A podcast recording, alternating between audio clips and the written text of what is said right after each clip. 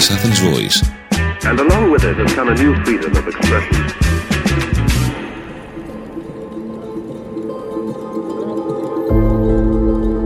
Λοιπόν, εδώ είμαστε στο δεύτερο μέρος των δεύτερων συζητήσεων. Δεν ξέρω καν να τα, τα αριθμίσω, δεν έχει σημασία. Συνεχίζουμε τις συζητήσεις εδώ με τον Δημήτρη Ανταφυλίδη. Θέλω να, να σου πω ότι έχω αφήσει εκκρεμότητα, το έχω σημειώσει εδώ. Σαλάμοφ, θέλω να μιλήσουμε. Αχμάτοβα, θέλω να μιλήσουμε. Ε, θέλω να μιλήσουμε για το αρχιπέλαγος Γκουλάκ που έχει κάνει την μετάφραση. Ε, θέλω να μιλήσουμε για πολλά. Μην πω τώρα τι θέλω, θα τα βρούμε στην πορεία. Ε, ας, να πούμε για το... Να ξαναλέω για όποιον τυχόν δεν το γνωρίζει ότι ο Δημήτρης Τριανταφυλλίδης είναι ένας καταπληκτικός μεταφραστής από τα ρώσικα που σημαίνει ε, με, μαζί με τον Άρη Αλεξάνδρου που μας χάρισε το λέγαμε την προηγούμενη φορά τις καλύτερες μεταφράσεις που υπάρχουν στην Ελλάδα από εκτός Γκοβόστη να το πούμε γιατί αυτά πρέπει να τα λέμε για του Ντοστογεύσκη όπου εκτός Γκοβόστη το έχουν τιμήσει και με έναν καταπληκτικό, μια καταπληκτική σειρά πολύ ακριβή δηλαδή με πολύ σεβασμό έτσι προς τον... Ε... Ο Άρης Αλεξάνδρου αυτός από τον Ντοστογεύσκη μας κληροδότησε και το ήθος του. Ναι, ναι, ναι. Έτσι. Ακριβώς. Αυτό το πράγμα που είναι τόσο σπάνιο στην ούτως υπήν ελληνική σημερινή διανόηση. Πες μου κάτι, ε, το, είναι σχεδόν η μόνη μαρτυρία το, αυτή του Σολτζενίτσιν γραπτή που είχαμε για ένα μεγάλο διάστημα τι συνέβαινε. Καταρχάς να πούμε το εξής ότι η ναι. απόσταση ανάμεσα από τον πρώτο τόμο που εκδόθηκε το, 1940, το 1971 από τις εκδόσεις το πρώτο βίπερ, βιβλία περιπτέρου. 71-73-74. Όχι, όχι, όχι. Το μετέφρασε η Κύρα Ισίνου, ναι, ναι, η ναι. αείμνηστη, επίσης πολύ καλή μεταφράστρια ναι. και πολύ καλή και συγγραφέας κιόλας. Έχει γράψει πολύ ωραία βιβλία. Ε, μέχρι την έκδοση του δεύτερου τόμου μεσολαβήσαν 42 χρόνια.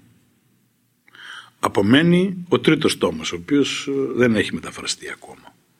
Αυτό συμβαίνει διότι στην Ελλάδα υπήρξε μια ομερτά. Ήταν ελάχιστοι εκείνοι οι οποίοι στήριξαν τους αγωνιστές της ελευθερίας και της δημοκρατίας γνωστούς ως αντιφρονούντες στη Σοβιετική Ένωση και στις υπόλοιπες χώρες υποτελείς ή όπως αυτάρεσκα την αποκαλούσαν ε, σοσιαλιστικό στρατόπεδο τότε. Ε, ελάχιστοι ήταν εκείνοι οι οποίοι στήριξαν αυτούς τους ανθρώπους, οι οποίοι ήταν μόνοι τους, πάλεψαν μόνοι τους. Είναι χαρακτηριστική περίπτωση του Αντρέη Σάχαροφ που έκανε στον Κόρκι απεργία πείνας χωρίς να το ξέρει κανείς. Την απεργία την πείνας την κάνεις για να προκαλέσεις τη δημοσιότητα κτλ. Αυτός με την ε, Γιλένα Μπόνερ, τη δεύτερη σύζυγό του, κάνανε απεργία πείνας και δεν το ξέρει κανείς. Και πήγαινε η Γκάγκεμπέ και τους έτρεφε με το ζόρι, τους βάζανε ε, χωνιά στο στόμα για να τους ταΐσουν. Και μάλιστα αργότερα συνάντησε ο Σάχαροφ συνάντησε την νοσοκόμα που τον βασάνιζε με αυτόν τον τρόπο ας πούμε και εκείνη έκανε πως δεν το γνώρισε. Έτσι, τώρα, έχουμε, τώρα μεταφράζω το, τα, το βιβλίο με τα απομνημονεύματα της ε, Γιλένα Μπόνερ της δεύτερη, της δεύτερης συζύγου του Σάχαροφ και σκέφτομαι να το βγάλω αυτό του χρόνου αν είμαστε καλά. Ε, είναι μια συζήτηση μια σειρά συζητήσεων με έναν εξαιρετικό ε, Ρώσο δημοσιογράφο, τον Γιούρι Ρόστ από, τους, ε, από την τελευταία γενιά των αντιφρονούντων, δηλαδή δεκαετία 70-80 ήταν νεαρός, τότε γνώρισε, άρχισε να πηγαίνει, έχει ανέκδοτες φωτογραφίες πολλές αυτό το βιβλίο ε, και μείναν καμιά κατοστή σελίδες τώρα, με τη νέα χρονιά να το τελειώσω. Λοιπόν, αυτοί οι άνθρωποι ε, για να εξαγγείλουμε στην κουβέντα μας υπήρχε μια ομερτά στην Ελλάδα Πού την αποδίδεις αυτή, Γιατί ο Μερτά. Να αποδίδω ότι για πολλές δεκαετίες η μεταφραστική δραστηριότητα από τα ρωσικά και τα λοιπά, αν εξαιρέσουμε τον ε, Άρη τον Αλεξάνδρου, η κύρα Ισίνου ήταν μεταγενέστερη, η Μακρύ έκανε λίγα, ε, ήταν, κυριαρχόταν από το μεταφραστικό τμήμα του Κοκουέ. Αυτό αποφάσισε τι θα μεταφραστεί και τι θα μεταφραστεί. Mm. Πολλές δεκαετίες, το οποίο ήταν αρχικά στο Βουκουρέστη και μετά μεταφέρθηκε στη Βουδαπέστη με τη διάσπαση του 68. Αυτοί αποφασίζαν τι θα μεταφραστεί και πώς θα μεταφραστεί. Ωραία. Ακόμα και τις λέξεις αποφάσισαν. Τι, τι, λέξη θα χρησιμοποιηθούν; Τι λέξη θα χρησιμοποιηθούν; Ένα δευτερόλεπτο. χρησιμοποιώντας ως μεγενθητικό φακό λοιπόν το, ε, το αρχιπέλαγος Γκουλάκ που έχεις μεταφράσει κι εσύ. Και το, το Σαλάμοφ το που μετέφρασε εξαιρετικά ε, επίσης πολύ καλή ε, μεταφράστρια η κυρία Ελένη Μπακοπούλου που έχει μεταφράσει τις νύχτες τα διηγήματα του Σαλάμοφ της ναι, ναι. μου τις έχει μεταφράσει και η Ρουκ. Ε, το μικρό του βιβλιαράκι, το, το μεγάλο όμως ναι, το Magnus Opus ναι, ναι, άχρα είναι. Mm. Και το, η έκδοση αυτή τώρα καινούρια που βγήκε με το... Ωραία. Χρησιμοποιώντας λοιπόν το αρχιπέλαγος Γκουλάκ σαν μεγενθητικό φακό ενώ είναι από προσωπική του εμπειρία Υπάρχουν στην Ελλάδα πολλοί που επιχειρηματολογούν ή προσπαθούν να επιχειρηματολογήσουν ε, στο ότι όλα αυτά δεν ισχύουν, ότι τα έχει κάπου, τα έχει ακούσει. Κάτι... Καταρχάς θα πρέπει να πούμε το εξής. Αυτό είναι λαθασμένη προσέγγιση. Η σωστή προσέγγιση είναι ότι ο, ο Σολτζενίτσιν είχε περίπου, και είναι γνωστή αυτή η ιστορία, την έχω γράψει mm-hmm. στο Liberal και την έχω καταθέσει, είχε περίπου 300 ανταποκριτές όταν έγραφε το αρχιπέλαγος Γκουλάγκ. Ήταν άνθρωποι οι οποίοι περάσαν από τα Γκουλάγκ και επιβιώσανε. Και ήταν αυτοί οι οποίοι του δώσανε τα διάφορα στοιχεία. Είναι λογικό στις συνθήκες οι οποίες γράφηκε να μην υπήρχε δυνατότητα επαλήθευσης των στατιστικών παραδείγματος χάρη στοιχείων. Αλλά ε, τα περισσότερα ήταν από προσωπικές μαρτυρίες ανθρώπων. Και μάλιστα υπήρχε μια ολόκληρη αλυσίδα ε, απλωμένοι στην τότε Σοβιετική Ένωση σε διάφορες πόλεις και περιοχές ανθρώπων οι οποίοι υπήρχαν εκεί, επιβίωσαν και συγκέντρωναν στοιχεία για τα κατατόπους γκουλάκ, τις λεγόμενες μεταβατικές ε, φυλακές ή αλλιώς φυλακές των διαρχομένων.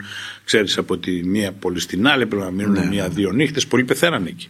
Και μεταξύ αυτών ήταν και πάρα πολλοί συμπατριώτες μας ε, υπάρχει ένας Έλληνας ερευνητής, ελληνικής καταγωγής ερευνητής, ο Ιβάνο Τζούχα, ε, ο οποίος έχει γράψει το εννιάτομο, το ελληνικό μαρτυρολόγιο.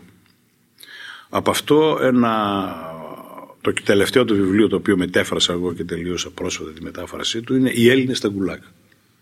Ποιο είναι εκδοτικό είναι αυτό; Δεν, θα το βγάλει ο Γιώργος Καρμπελιάς. Ωραία. Όχι, απλώς για να το λέμε, για να το έχω στο νου. Ναι, ναι, συνονοήθηκα εγώ με τον Γιώργο. Περιμένουμε τώρα Έχω τελειώσει εγώ τον πρώτο τόμο. Είναι δύο τόμοι. Ο πρώτος τόμος είναι όλη η αφήγηση με συγκλονιστικές επιστολές, ε, προσωπικές αναμνήσεις από αυτούς που γιατί την κάνει χρόνια ο Ιβάν αυτή τη δουλειά. Δεν είναι χτες και σήμερα. Έτσι, τα τελευταία 30 χρόνια κάνει αυτή τη δουλειά. Μένει σε ένα, μια πόλη στην Νότια Ρωσία, στο Γελιντζέκ και ταξιδεύει σε όλο τον κόσμο. Σε όλη τη Σοβιετική, την πρώην Σοβιετική Ένωση. Προχτές μάλιστα μου έστειλε τρία πολύ συγκινητικά βίντεο. Είχαν πάει στην Κολυμά, εκεί έχουν φτιάξει με δικά τους έξοδα 5-6 νοματέοι, μη φανταστείς έτσι. Το μουσείο του Σαλάμοφ. Και έχουν βρει και πολλά προσωπικά του στοιχεία και πηγαίνουν κάθε χρόνο και το ανακαινίζουν, το συντηρούν. Τι σπουδαίος. Ναι, αυτοί οι άνθρωποι τώρα έτσι τα κάνουν όλα αυτά ε, γνωρίζοντας ότι δεν θα μάθει ποτέ κανείς. Πάνε, εξοδεύουν τον χρόνο τους, τα χρήματά τους, δεν είναι πλούσιοι οι άνθρωποι της διπλανής πόρτας. Και πηγαίνουν για να αποδώσουν ένα ε, φόρο τιμής, ας πούμε, στους ανθρώπους που ήταν εκεί πέρα. Μου κάτι πολύ συγκινητικά βίντεο. Ε, προσωπικά σας συνιστώ, θα σας πει και Δημήτρης βέβαια πολλά περισσότερα. Το οι βιβλιοθήκες μου που είναι από τις εκδόσεις Άγρα, ένα μικρό βιβλιαράκι. Συγκλονιστικό. Για το πώς το λέσω σαν τα βιβλία στην εξορία.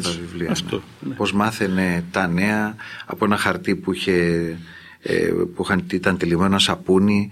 Οι τράπουλες χρησιμοποιούσαν ε, για πώς το λένε, εξώφυλλα περιοδικά για να φτιάξουν τράπουλα οι άλλοι και παίζανε και αυτό τα έπαιρνε μετά και διάβαζε για να καταλάβει τι, τι γίνεται στον έξω κόσμο. Αυτά ήταν. Αυτή ήταν η ζωή εκεί πέρα. Υπάρχουν πάρα πολλοί. Έχεις επαφή το... με το γιο του τώρα, έτσι; Ε, ναι, ο γιος της ε, συζύγου του είναι. Mm. Δεν είναι γιος του, ναι, συζητάμε, mm. συζητάμε. Εγώ έχω ετοιμάσει πολλά χρόνια τώρα Σιγά σιγά έχουμε μεταφράσει αρκετά πείματά του, αρκετά δοκιμιά του, πολλούς αφορισμούς του, την αυτοβιογραφία του κτλ.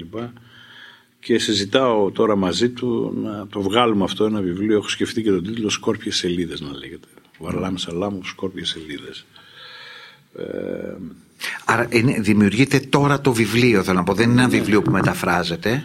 Όχι, όχι. Είναι αυτά που μου αρέσαν, ε, αρέσαν σε μένα. Έχω διαβάσει σχεδόν όλα όσο έχει γράψει ο Σαλάμοφ. Είναι πολύ τόμοι, είναι γύρω στους 10 τόμους. Ε, είναι κάτι το οποίο ξέρεις ε, γυρνάς και ξαναγυρνάς.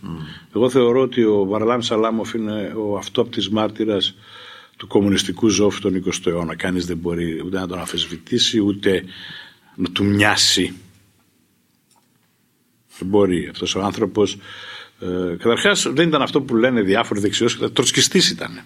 Μπήκε για, πρώτη φορά, ναι, μπήκε για πρώτη φορά ε, φυλακή διότι ζήτησε να δημοσιευτεί η διαθήκη του λενιν όπου έγραφε για τον Στάλιν ότι προσέξτε τον ο τύπος είναι αγρίκος ας πούμε και δεν τα πάτε καλά και τέτοια. Επειδή το, το, ο Στάλιν τι έκανε ε, στη δεκαετία του 20 που υπήρχε συλλογική ηγεσία του Κουκουσέ ο Στάλιν έγινε γενικός γραμματέας και έκανε αυτό που κάνουν όλοι οι διευθυντές προσωπικού όταν πάνε σε μια καινούργια εταιρεία. Έστησε το δικό του μαγαζί.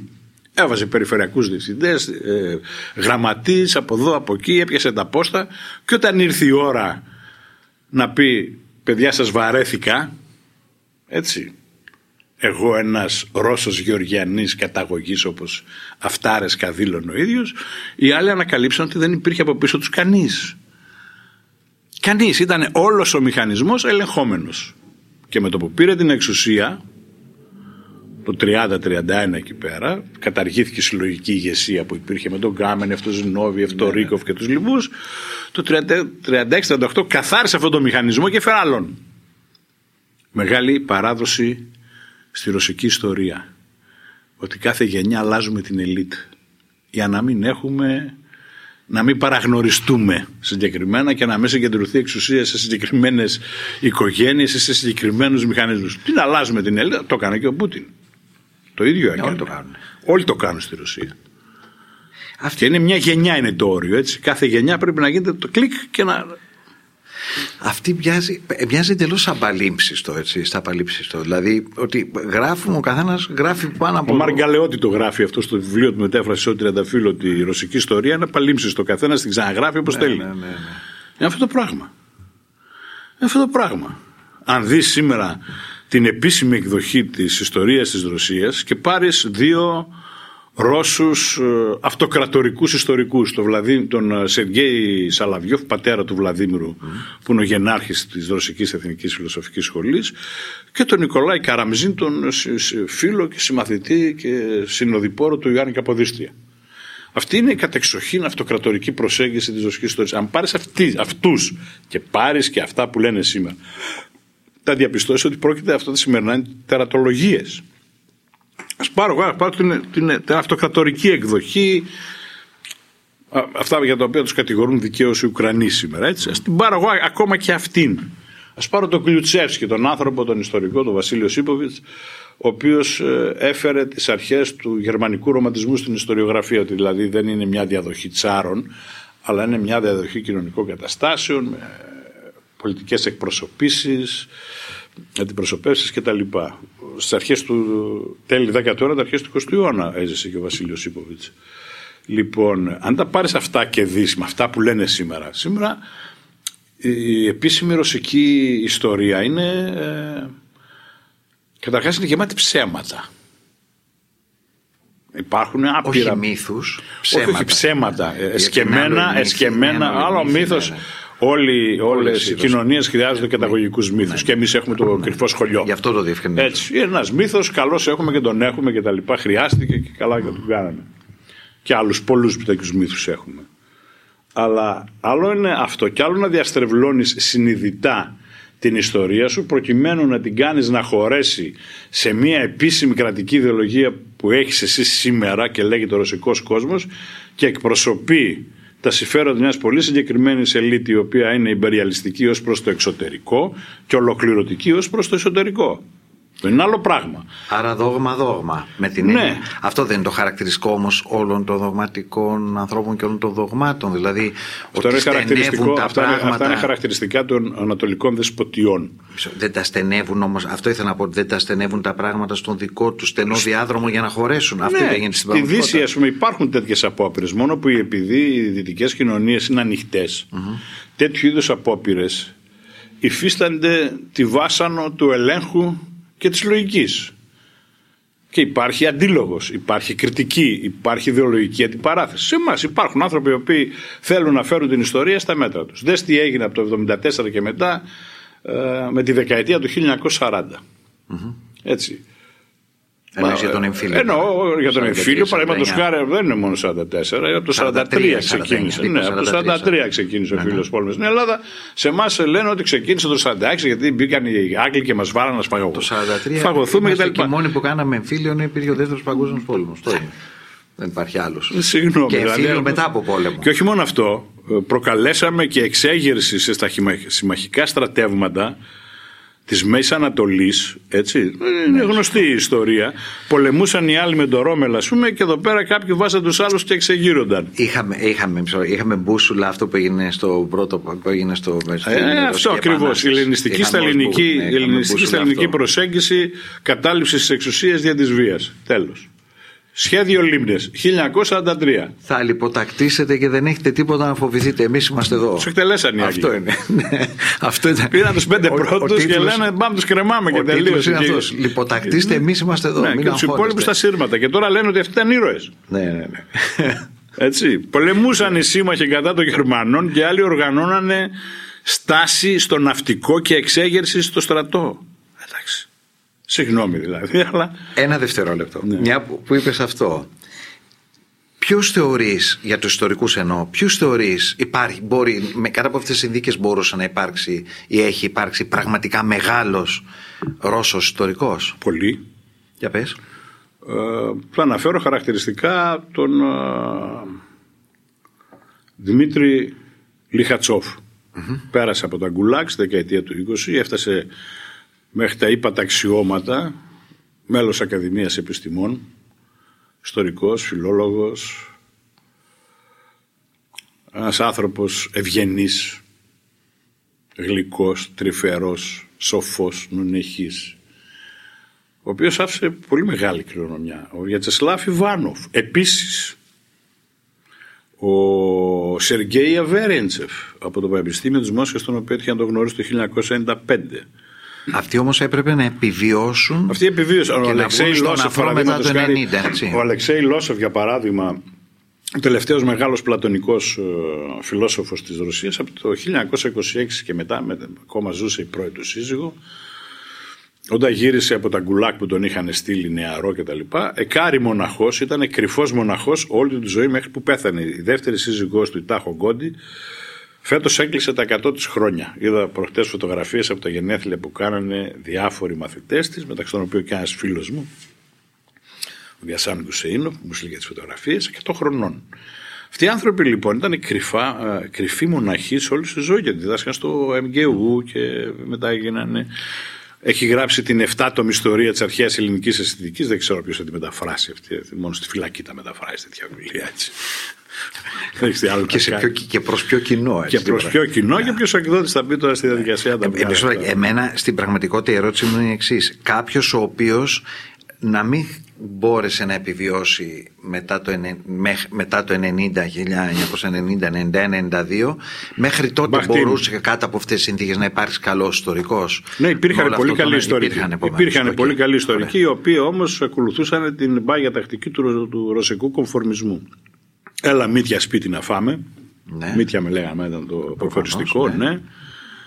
Και πηγαίναμε, τρώγαμε έτσι στην κουζίνα πάντα με ανοιχτή την βρύση, ε, δυνατά τη μουσική ας πούμε και συζητούσαμε διάφορα θέματα που μας ενδιέφεραν. Οι ζωές των άλλων σου Οι φάνηκε. ζωές των κάτι άλλων οικείο, σου ήταν φάνηκε πολύ κάτι οικείο και, το, οικείο, και, επομένως. και, το, και το αστείο. Το αστείο το Το ζήσαμε. αστείο μου το επιτόλεγες την άλλη φορά. Το ναι. αστείο το ζήσαμε.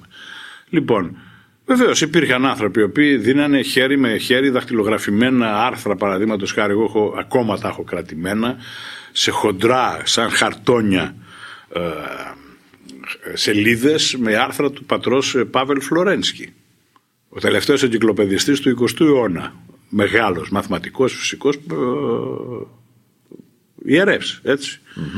Στο Σέργιεφ Ποσάτη και στην λάβρα του Αγίου Σεργίου και της Αγίας Τριάδας. Του το σκοτώσανε μπροστά σε ένα δέντρο το 37 και η οικογένειά του το έμαθε το 87. Ε, του Μπάμπελη. Η Μπα- Μπάμπελ το ίδιο, η σύζυγος και τα λοιπά. Θα, Ναι. θα λείψει για μερικά χρονάκια, καμιά δεκαριά χρόνια. Ε, ε, κοιτάξτε, οι- ότι όσους καταδικάσαν σε θάνατο. Ήταν την ίδια μέρα, έτσι. Ήταν, ναι, ναι, ναι, τους Ήτανε- εκτελούσαν την ίδια μέρα. Αλλά τι κάνανε. Λέγανε στους συγγενείς ότι καταδικάστηκε σε 10 χρόνια εξορίας στα γκουλάκ χωρίς δικαίωμα αλληλογραφία. Ναι, χωρίς δυνατότητα επαφής. Ναι. Του Μπάμπελ η γυναίκα το έμαθε, ναι. τη το είπαν αυτό, τον είχαν σκοτώσει την ίδια μέρα. Στο ναι. Τα έχω γράψει όλα αυτά. Έτσι. Τα έχω βάλει και τις επιστολές του Μπάμπελ και της γυναίκας του. Όλα τα είχα βάλει στο Liberal αυτά. Ήταν μια στήλη τότε που υπήρχε ιστορίες από το σιδηρούν παραπέτασμα. Mm. Ο Μαυρίδης μου έδωσε τέτοιες ευκαιρίες, είναι αλήθεια. Έτσι. Ο μόνος. Ο μόνος. Άλλο. Η Σάκ Μπάμπελ, τώρα μια που το λέμε, ήταν τόσο κλασική περίπτωση το πώς λειτουργούσε το σύστημα. Τον έβαλα να παραδεχτεί ότι ήταν κατάσκοπος. Ε, καλά, τώρα εντάξει. Όπου στο τέλος τέλειωσε λίγο και σαν το Γαλιλαίο που είπε και όμως γυρίζει. Τέλειωσε στο τέλος και είπε. Με όλα αυτά που είπα δεν συμφωνώ. Εντάξει, ναι, αλλά ήταν αργά πια. Α, ήταν, ήταν αργά. Έτσι κι αλλιώς, ό,τι και να έλεγε. Ναι. Το ίδιο κάνανε σε πάρα πολλούς και σε δικούς μας συμπατριώτες. Σε αυτό το βιβλίο του Ιβάν Τζούχα υπάρχουν τα πρακτικά των ανακρίσεων Έλληνες, ας πούμε, οι οποίοι ήταν τριών κατηγοριών οι Έλληνες. Ήταν αυτοί που ήταν από την περίοδο της μεγάλης μετανάστευσης Κατερίνη της Μεγάλης. Το δεύτερο ήταν οι Έλληνες οι οποίοι πήγαν εκεί μετά την, την επανάσταση των νεότουρκων και που αρχίσαν να πιέζουν τους Έλληνες πριν το 22 και το 22 που φύγανε και πήγαν εκεί ως απάτριδες δεν είχαν διαβατήριο ελληνικό, δεν είχαν ούτε τουρκικό, τους είχαν ω απάντηση. Και τη τρίτη κατηγορία ήταν οι Έλληνες που πήγαν εκεί ε, από τη, μέσω του μηχανισμού της ε, κομμουνιστικής διεθνούς. Έτσι. Ε, ο Χαϊτάς, για παράδειγμα, γραμματέας του Κουκουέ, εκτελέστηκε εκεί πέρα. Έτσι. Ε, και διάφοροι άλλοι. Πολύ γνωστοί. Ο μπαμπάς μου που είχε πάει επίσης μέσω αυτού του μηχανισμού. Το 31 που γυρίσανε με τον Ζαχαριάδη και κάναν την κοπτά, τη αντιγλίτωσε. Αλλά έμενε εκεί, ήταν ένα άρρωστο, το φέρανε εδώ, το βάλανε στην Όκνα και στη Μακεδονία και έτρεχε στα χωριά. Ε, τα γνωστά τότε, τη δεκαετία του 30, 300 μέλη είχε το κουκουέ, 400 πόσα είχε mm-hmm. σε όλη την Ελλάδα. Α, τα έχει 500 ας πούμε, τους μάζεψε Μανιαδάκης. Mm. Έφτιαξε μετά διπλό κουκουέ. Δεν ξέρεις την ιστορία έτσι. Που είχε ναι, φτιάξει ναι, ναι, και δεύτερο. Το θέμα είναι το εξής. Ξέρεις, σκέφτομαι το εξής, κοιτώντα, ε, ας πάρουμε ένα νέο παιδί τώρα, το οποίο θέλουμε όσο το δυνατόν, γιατί όλοι υποκειμενικοί μας αυτή τη ζωή. Έτσι. Εγώ, για να είμαι ειλικρινής, είμαι πολύ καχύποπτος με όσους είναι υπέρμαχοι της αντικειμενικότητα. Δεν υπάρχει αντικειμενικότητα. Δεν υπάρχει. Ναι. Και ούτε στη δημοσιογραφία υπάρχει. Πουθενά, που Απλώς στη δημοσιογραφία είσαι υποχρεωμένο να είσαι αμερόληπτος. Δηλαδή για ένα θέμα να έχεις τουλάχιστον δύο διαφορετικές απόψεις. Μέχρι εκεί. Αλλά υποκειμενική μια άποψη. Φυσικά υποκειμενική. Λοιπόν, μέσα σε αυτό, αν ήταν τα νέα παιδιά που ξεκινάνε και έχουν ένα ενδιαφέρον για τις πολιτικές επιστήμες, έχουν ένα ενδιαφέρον ε, για τις κοινωνικές επιστήμες, για την φιλοσοφία, για τη ζωή. Ποια βιβλία θα τους έλεγες να διαβάσουν; Τι θα τους έλεγες διαβάστε αυτό για να καταλάβετε αυτό και τι θα τους, τι θα τους έλεγες να διαβάσουν; Εξαρτάται από το θέμα. Αν μου λέγανε θέλω να μελετήσω τον εμφύλιο πόλεμο, τους έλεγα διάβαστο το κυβότιο. Ναι. Αν μου λέγανε θέλω να μελετήσω παραδείγματος χάρη ε,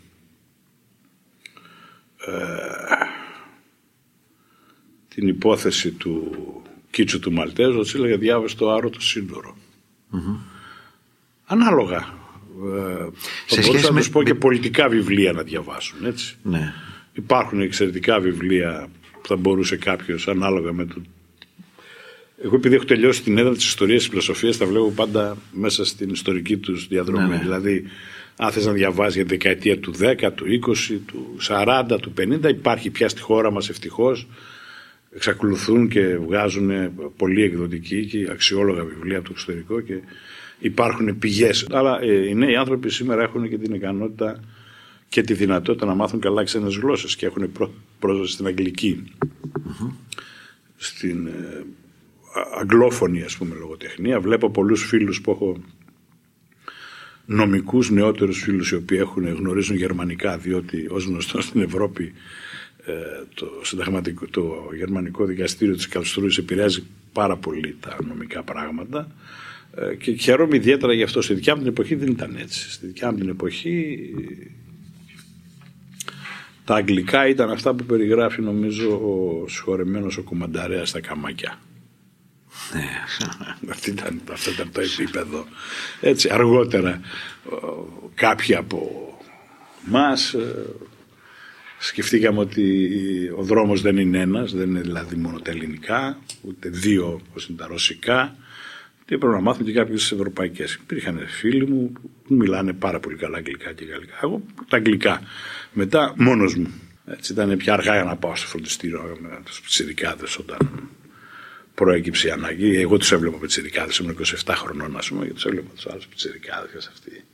Η αλαζονία των κάτω των 30, που νομίζει ότι έχεις όλη τη ζωή μπροστά σου και ότι όλοι σου χρωστάνε. Ξέρεις τι σκέφτομαι, σε αυτό το, το καινούριο κόσμο που έτσι κι αλλιώς τα πράγματα λέγαμε μέχρι να γίνει και αυτό που έγινε τώρα στη Μέση Ανατολή ότι όλα ήταν προ 24 Φεβρουαρίου του 2022. Μιλάμε τώρα για την ημέρα της εισβολής της Ρωσίας στην Ουκρανία και μετά. Δηλαδή τώρα γράφονται ακόμη περισσότερα κεφάλαια, δεν χρειάζεται να περιμένουμε τον ιστορικό του μέλλοντος, κεφάλαια στην παγκόσμια ιστορία. Στην περιοχή μας που μας ενδιαφέρει λίγο πιο πολύ αν και όλα πια είναι, όλα πια είναι ένας χυλός στην περιοχή μας ποια βλέπεις ότι είναι ποιες είναι οι βλέψεις της Ρωσίας του Πούτιν και τι είναι αυτά που λες; Θα πρέπει να πούμε ότι η Ρωσία του Πούτιν στα, σε αυτό που άρχισαν τα τελευταία χρόνια να αποκαλούν Νότια Βαλκάνια ναι, και Δυτικά Βαλκάνια. Δυτικά Βαλκάνια, ναι. Βαλκάνια είναι όλα. Ε, η επιρροή του Πούτιν είναι πολύ μεγάλη. Να θυμίσω ότι πριν από δύο χρόνια στο Μαυροβούνιο ξυλώσα ένα ολόκληρο δίκτυο κατασκόπων που είχαν σκοπό να κάνουν μέχρι και πραξικόπημα με διάφορους αργυρώνητου εξωματικούς εκεί πέρα. Η Σερβία έχει πάρα πολύ Σερβία μεγάλη. είναι από τον... Έχει πολύ μεγάλη επιρροή και η Σερβική Εκκλησία είναι ρωσόδουλη κανονικά. Έτσι, έχει πάει με το... Τη Βουλγαρία; Στη Βουλγαρία ε, γίνεται η προϊόνια πάλι του καλού με το κακό. Αυτό, αυτό το χαμόγελο πάλι μου ναι. ναι. Εκεί υπάρχει, υπάρχει ρωσική ναι. επιρροή και ναι. στα τα επίπεδα, αλλά υπάρχει και πολύ ισχυρή αμερικανική παρουσία. Και τελικά, από ό,τι αντιλαμβάνομαι, η βουλγαρική ελίτ δεν είναι αυτοκτονική. Γνωρίζει πάρα πολύ καλά ότι έχει περάσει η χώρα προς το δυτικό στρατόπεδο. Απλώς ο Πούτιν κάνει αυτό που έκανε και με την Ελλάδα το 2015 ξέρει ότι αποκλείεται να γυρίσει και να αλλάξει γεωπολιτικό προσανατολισμό. Ωστόσο, μέσα στα πλαίσια του δυτικού συνασπισμού είναι καλό να έχουμε διάφορους τύπους που να δημιουργούν προβλήματα. Ένας από αυτούς είναι ο Όρμπαν, mm-hmm. ένας καινούριος είναι ο Φίσο που εκλέγηκε στην ε, Σλοβακία προχτές και ο οποίος ε, ακολουθεί περίπου την ίδια πολιτική. Στις υπόλοιπες χώρες και εδώ και σε εμάς το ίδιο έκανε. Ε, το 2015 τους έδωσε διάφορες υποσχέσεις. Θυμάμαι πηγαίναν οι αντιπροσωπείες. Παρότι είπε ότι οι παιδιά με πήραν να μου τους κάνουν αυτό το είπε τελευταία στιγμή, όχι, ναι, τελευταία ναι. στιγμή είχαν προηγηθεί υπάρχουν φωτογραφίες, υπάρχουν ρεπορτάζ. Είχαν προηγηθεί διάφορες επισκέψεις mm-hmm. αντιπροσωπιών στη Μόσχα όπου πηγαίνανε στο Ινστιτούτο Γεωστρατηγικών ε, Μελετών. Αυτό ήταν της Ρωσικής Στρατιωτικής Κατασκοπίας πηγαίνανε αντιπροσωπείες του ΣΥΡΙΖΑ που συζητούσαν ας πούμε τις ε, πιθανότητες και τις δυνατότητες τις ευκαιρίες και τις απειλές για να θυμίσουμε και τη SWOT ανάλυσης των Αμερικανών έτσι, ε, της Ελλάδας ε, στο νέο αντιμνημονιακό σκηνικό και τα λοιπά για το πώς θα μπορούσε να γίνει. Τους δουλέψανε ψηλό γαζί ότι ναι, προχωρήστε ναι, και εμείς θα σας. Για να πούμε, οι Ρώσοι τους οι Ρώσοι τους δουλέψανε ψηλό γαζί. Οι άλλοι δεν μπορούσαν. Ε, τους ε, βάλανε και είπαν, ποιος δεν θυμάται την έκφραση του, τη φράση του Πούτιν όταν πήγε στο. Του Πούτιν, λέω, του Τσίπρα, όταν πήγε στο Οικονομικό Φόρουμ της Πετρούπολης. Ότι εμείς οι Έλληνες είμαστε ικανοί ναυτικοί και μπορούμε να βρούμε καινούργιες ήρεμες θάλασσες και, και καλά, καλά λιμάνια κλπ. Και, και όταν ήρθε η ώρα και πήγαν και του είπαν δώσε μας παράδες, του λέει παράδες δεν υπάρχουν και όταν του είπανε δώσε μας χαρτί πήρε τηλέφωνο τον Ολάν ας πούμε και τους κάρφωσε. Του λέω γιατί ο Πούτιν ξέρει πάρα πολύ καλά ότι δεν μπορεί να τα βάλει με τον ΝΑΤΟ και την Ευρωπαϊκή Ένωση. Να πούμε ότι αυτά υπάρχουν στην ε, βιογραφία του Ολάν. Έτσι, δηλαδή, και στη βιογραφία του Ολάν και αναφέρονται. Οι δύο δημοσιογράφοι ναι, αυτοί που το γράψαν ναι, που ναι, τους το είπαν. Ναι. Μα ήταν, έγινε γνωστό την ίδια μέρα, το, το ίδιο βράδυ ακούστηκαν αυτά τα πράγματα και διαρρεύσανε. Μάζεψε τους δικούς σου. τηλεφώνημα που ήταν όλοι οι πολιτικοί αρχηγοί και πήγε ο. Ε, ο Παυλο, Παυλόπουλος που ναι, ναι, ναι, έξω. Και... Ήταν στον Παύλο και πάει και του λένε του Τσίπρα σε θέλει στο ναι, τηλέφωνο ο Πούτιν και σκόθηκε και έφυγε. Ναι. Ο Λαφαζάνης. Ο Λαφαζάνη. Ο Λαφαζάνης μπήκε τώρα. Αλλά εν πάση αυτό είναι το παιχνίδι που παίζουν. Αυτό, αυτό το παιχνίδι το παίζουν οι Ρώσοι χρόνια. Χρόνια το παίζουν. Και σε εμάς το παίζουν εδώ πέρα. Ναι. Ακόμα. Και σε εμάς ακόμα. Όποιος προσέξει ας πούμε, λιγάκι τα πράγματα και δει θα δει πώς μέσα στη Βουλή ας πούμε εκφράζονται φιλορωσικές απόψεις από ολόκληρα κόμματα. Το Χουκουέ για παράδειγμα. Όχι, μόνο αριστερά και δεξιά. Και δεξιά ναι. ελληνική λύση, Ο Βελόπουλος, όταν ίδρυσε το κόμμα, είπε ότι εγώ ιδρύω ένα ελληνικό κόμμα το οποίο θα είναι φιλορωσικό. Υπάρχουν αυτές δημοσιευμένες οι δηλώσεις του. Ο Νάτσιος, το... δεν ξέρω ποιος το έγραψε, στην ε, νίκη, έτσι, έτσι δεν λέγεται αυτό το κόμμα. Ναι. Στην νίκη, ας πούμε, αν δεις το πολιτικό τους πρόγραμμα και δεις το πρόγραμμα για την εξωτερική πολιτική, δεν ξέρω ποιος το έγραψε. Πάντως αυτός πρέπει να είναι πρώην στρατιωτικός που τα έγραψε. Δεν ξέρω ποιος είναι, αλλά και δεν με ενδιαφέρει να μάθω τις ανοησίες που γράφει εκεί πέρα. Θα δεις ότι είναι καθαρά φιλορωσική η στάση αυτού του κόμματος. Πού είναι το, κοινό, πού είναι το, το σημείο επαφής; Να, να ακούει κάποιος, δηλαδή ακούει κάποιος και λέει: Ωραία, ένας δεξιός φιλορώσος, πώς ακριβώς προκύπτει αυτό; Ο, ε, αυτό προέκυψε το 1991. Μέχρι το 1991 υπήρχε η Σοβιετική Ένωση, η οποία ήταν το αντίπαλο δέος του δυτικού κόσμου. Όταν καταργήθηκε η Σοβιετική Ένωση, αυτό διαλύθηκε, κατάρρευσε, όπως θέλει καθένα πει, ε, προέκυψε ένα κενό. Δεν υπάρχει αντίπαλο δέος. Και τότε, αν θα θυμάστε καλά, είχε αρχίσει όλη αυτή η θεωρία με τη νέα τάξη πραγμάτων. Οι νεοταξίτες, mm-hmm. Οι ερπετόμορφοι, πτηνόμορφοι κτλ. Είχαν αρχίσει να διαδίδονται όλα αυτά τα πράγματα. Έγινε ο πρώτος πόλεμος στον κόλπο τότε, όπου ε, επιβεβαιώθηκε η κυριαρχία των ΗΠΑ, αδιαφυσβήτητη. Με την Διεθνή Συμμαχία, στην οποία συμμετείχαν πολλές χώρες κλπ. Αυτό δημιούργησε ένα πολύ μεγάλο κενό, ψυχολογικό κενό, σε εκείνους οι οποίοι πίστευαν ότι οι Ηνωμένες Πολιτείες πλέον είναι οι, οι εκπρόσωποι του διαβόλου, γιατί αυτή η δεξιά που λέμε τώρα που συζητάμε, είναι η θρησκόληπτη δεξιά εν πολλής. Ε, και μάλιστα ε, σε σημείο ε, συνειδητής διαστρέβλωσης της ουσίας της Ορθοδοξίας. Γιατί αυτά που λένε σχέση με την Ορθοδοξία δεν έχουν. Ας κάνουμε ένα θεολογικό διάλογο κάποια στιγμή να τους τα πούμε δεν έχουν καμία σχέση ούτε με αυτά που γράφουν τα Ευαγγέλια, ούτε αυτά που είπαν οι πατέρες της Εκκλησίας, τίποτα, καμία σχέση. Αλλά ας τα αφήσουμε αυτό κατά μέρος. Αυτοί ένιωσαν μια ανάγκη. Ένα, ένα ψυχολογικό κενό το οποίο έπρεπε να καλυφθει Το κενό αυτό στη δεκαετία του 90 δεν μπορούσαν να το καλύψουν διότι η διάδοχος της Σοβιετικής Ένωσης περνούσε από το κακό στο χειρότερο με αποκορύφωμα τη χειροκοπία του 97. Όταν όμως το 2000 ήρθε ο Πούτιν αυτοί τι είδανε; Αυτοί είδαν το στιβαρό ηγέτη που ενδόμηχα και οι ίδιοι παρακαλούν γιατί και αυτοί πάσχουν από το σύνδρομο του αυστηρού μα δίκαιου πατέρα την αποδοχή του οποίου επιδιώκουν. Mm-hmm. Όπως και οι αριστεροί το ίδιο ακριβώς έχουν. Ακριβώς το ίδιο σύνδρομο είναι. Είδανε τον Μπούτι εκεί πέρα να σου λέει: Όπου να το ο ηγέτης και τα λοιπά. Να είχαμε και εμείς έναν εδώ. Ε, ε, καβαλάει αρκούδες, οδηγεί αεροπλάνα, ναι, ναι, πετάει ναι, με ναι. ελικόπτερα, πέφτει με αλεξίπτωτα, κάνει καράτε και ε, διαλύει την εσωτερική αντιπολίτευση. Γιατί αυτό είναι ενδόμηχα, αυτό ζητούν. Ζητούν μια ομοιομορφία μέσα στην κοινωνία από την οποία οι ίδιοι θα έχουν τα ωφέλη τους. Άλλωστε, δεν θυμάμαι ποιος το έχει πει, τα διάφορα κόμματα είναι ψυχολογικά, καλύπτουν ψυχολογικά και να είναι προβλήματα. είναι ναι, ναι, έχει ναι, ψυχολογικό πρόβλημα αν έχεις κόμματα. Ε, αυτό το πράγμα κάνανε. Όταν έγινε ο Πούτιν, σου λέει αυτό το. Έγινε και η ιστορία με τους δίδυμους πύργους όπου άλλαξε. Ε, τότε άλλαξε ο κόσμος. Πραγματικά. τότε εμφανίστηκε μια λέξη την οποία εμείς δεν ακούγαμε. Δεν είχαμε ακούσει πριν. Για θυμίσω. Ασύμετρη απειλή. Mm ξαφνικά άρχισαν όλοι να, στρέφονται, να, να σκέφτονται ασύμετρα.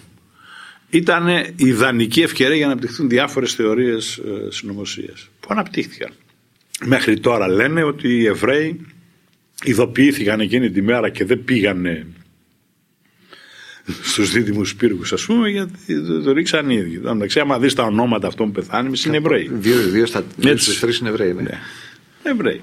Και επανήλθε τώρα πρόσφατα. Και, και μόνο που μπαίνουμε στο Λούκι εμείς να πούμε δες τα ονόματα δύο-τρεις, καταλαβαίνεις ότι και σε, ε, πόσο ισχυρό είναι αυτό έτσι. Ναι, πάρα πολύ. Δηλαδή, Ακόμα το πιστεύουν. Αν εμείς συζητάμε τώρα και λέμε δες τα ονόματα δύο στους τρεις, που σημαίνει ότι δεν απαξιώνουμε.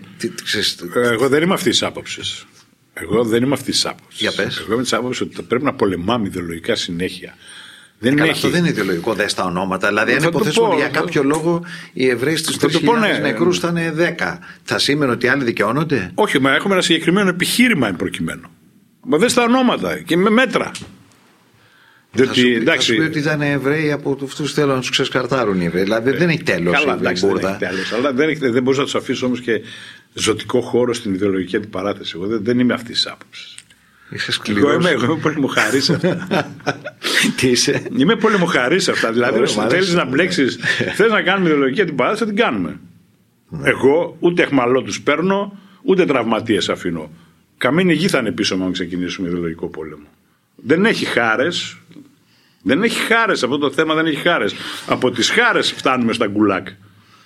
Όταν αρχίζει να κάνεις χάρες, ο επόμενος σταθμός είναι τα Ναι, γκουλάκ. ναι, ναι, ναι, αλλά πρόσεξε όμως. Αυτό που λες μου θυμίζει ε, αυτό που έχει γράψει και ο Ρίτσερ το πώς ανεπαίσθητα το θύμα αρχίζει να μοιάζει με το θήτη. Υπάρχει Δεν αυτός ο είναι έτσι, κίνδυνος. Δεν είναι έτσι. Υπάρχει, υπάρχει ένας άλλος κίνδυνος τον οποίο το ζήσαμε και είδαμε τα αποτελέσματά του.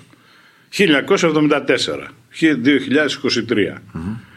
Η ελληνική συντηρητική παράταξη, για δικούς της λόγους, δεν μπήκε ποτέ σε ιδεολογική αντιπαράθεση με την αριστερή αφήγηση της νεότερης ιστορίας. Οι, οι λόγοι συγκεκριμένοι. Το έγινε πολύ Ναι, συγκεκριμένο. ήταν, ο- οι- οι- πώς το ήταν, οι ενοχές που Οι είχε για αυτό που ενοχές είχαν για συμβεί. την Ωραία. τα μη συμπεριφορά παραδείγματος χάρη των νικητών έναντι των νικημένων. αυτή, είναι συγκεκριμένη. Το γεγονός ότι ε, στην περίοδο της δικτατορία αντίσταση κάνανε 5-6 άτομα στην Ελλάδα. Άντε 10.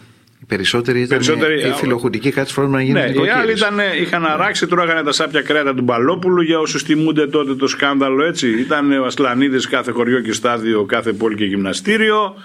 Και ήταν και ο Γιωργαλάς κάθε Δευτέρα, εγώ θα θυμάμαι ο μικρός, που έβγαινε και Στην κα, Γενέα. κανοναρχούσε ας πούμε το φιλοθεάμον κοινό. Τέλος. Υπήρχαν οι λευκές συσκευές με δόσεις και αντιπαροχή. Αυτή ήταν η ελληνική κοινωνία. Είναι συγκλονιστικό το πείμα το αναγνωστάκι. Α, τι- Άρε τέτοιο που σε Ε, όχι για το άρε λαβρέτη Όχι μόνο εγώ δημόσιο, ήξερα ναι, ναι, πόσο ναι. κάλπης είσαι. Όχι. Το άλλο που λέει φοβάμαι όλους αυτούς που για 7 χρόνια ναι, ναι, κλπ. ναι, ναι, Έτσι. ναι, ναι, ναι, σωστό, Λοιπόν, σωστό. ποιοι ήταν. Ο Παναγούλης που έβαζε βόβε, ο Καράγιοργας, ο Μουστακλής. Πάρα πολύ αξιωματικοί Ο Φώτης Προβατάς, για να χρησιμοποιήσω ναι. το, τον συνεπώνυμο. οι οι διάφοροι ε, βασιλόφρονες αξιωματικοί οι οποίοι βασανίστηκαν άγρια στην Αίγινα και στα, στην Εάτεσα οι άλλοι ήταν στα Γιούρα. Με τις πιτζάμες τους πιάσανε συγγνώμη. Με τις πιτζάμες. Και ο Πατακός είχε δίκιο. Ότι αν όλοι αυτοί που σήμερα φωνάζουν μετά το είπε βγαίνανε ούτε έξι ώρες διακρατιόμασταν να βγαίναν στον δρόμο απλώς. Να μην κάναν τίποτα. Να βγαίναν στον δρόμο. Κανείς δεν βγήκε. Και γραφή αυγή την προηγούμενη μέρα, έτσι. Να γιατί δεν θα γίνει η δικτατορία. Διακόπτουμε για να πάμε στο τελευταίο μέρος της συζήτησής μας με τον κύριο Δημήτρη Ανταφυλίδη με αυτό το πρωτοσέλιδο της Αυγής να γιατί δεν θα γίνει δικτατορία ένα από τα, τα μεγάλα ιστορικά Μνημειώδε εξώφυλλο. Μνημειώδε πρωτοσέλιδο. εδώ είμαστε και επανερχόμαστε Ήταν ένα podcast από την Athens Voice. Μπορείτε να ακούσετε τα podcast της Athens Voice στο athensvoice.gr και στο Spotify, στο Apple Podcast και το Google Play Music.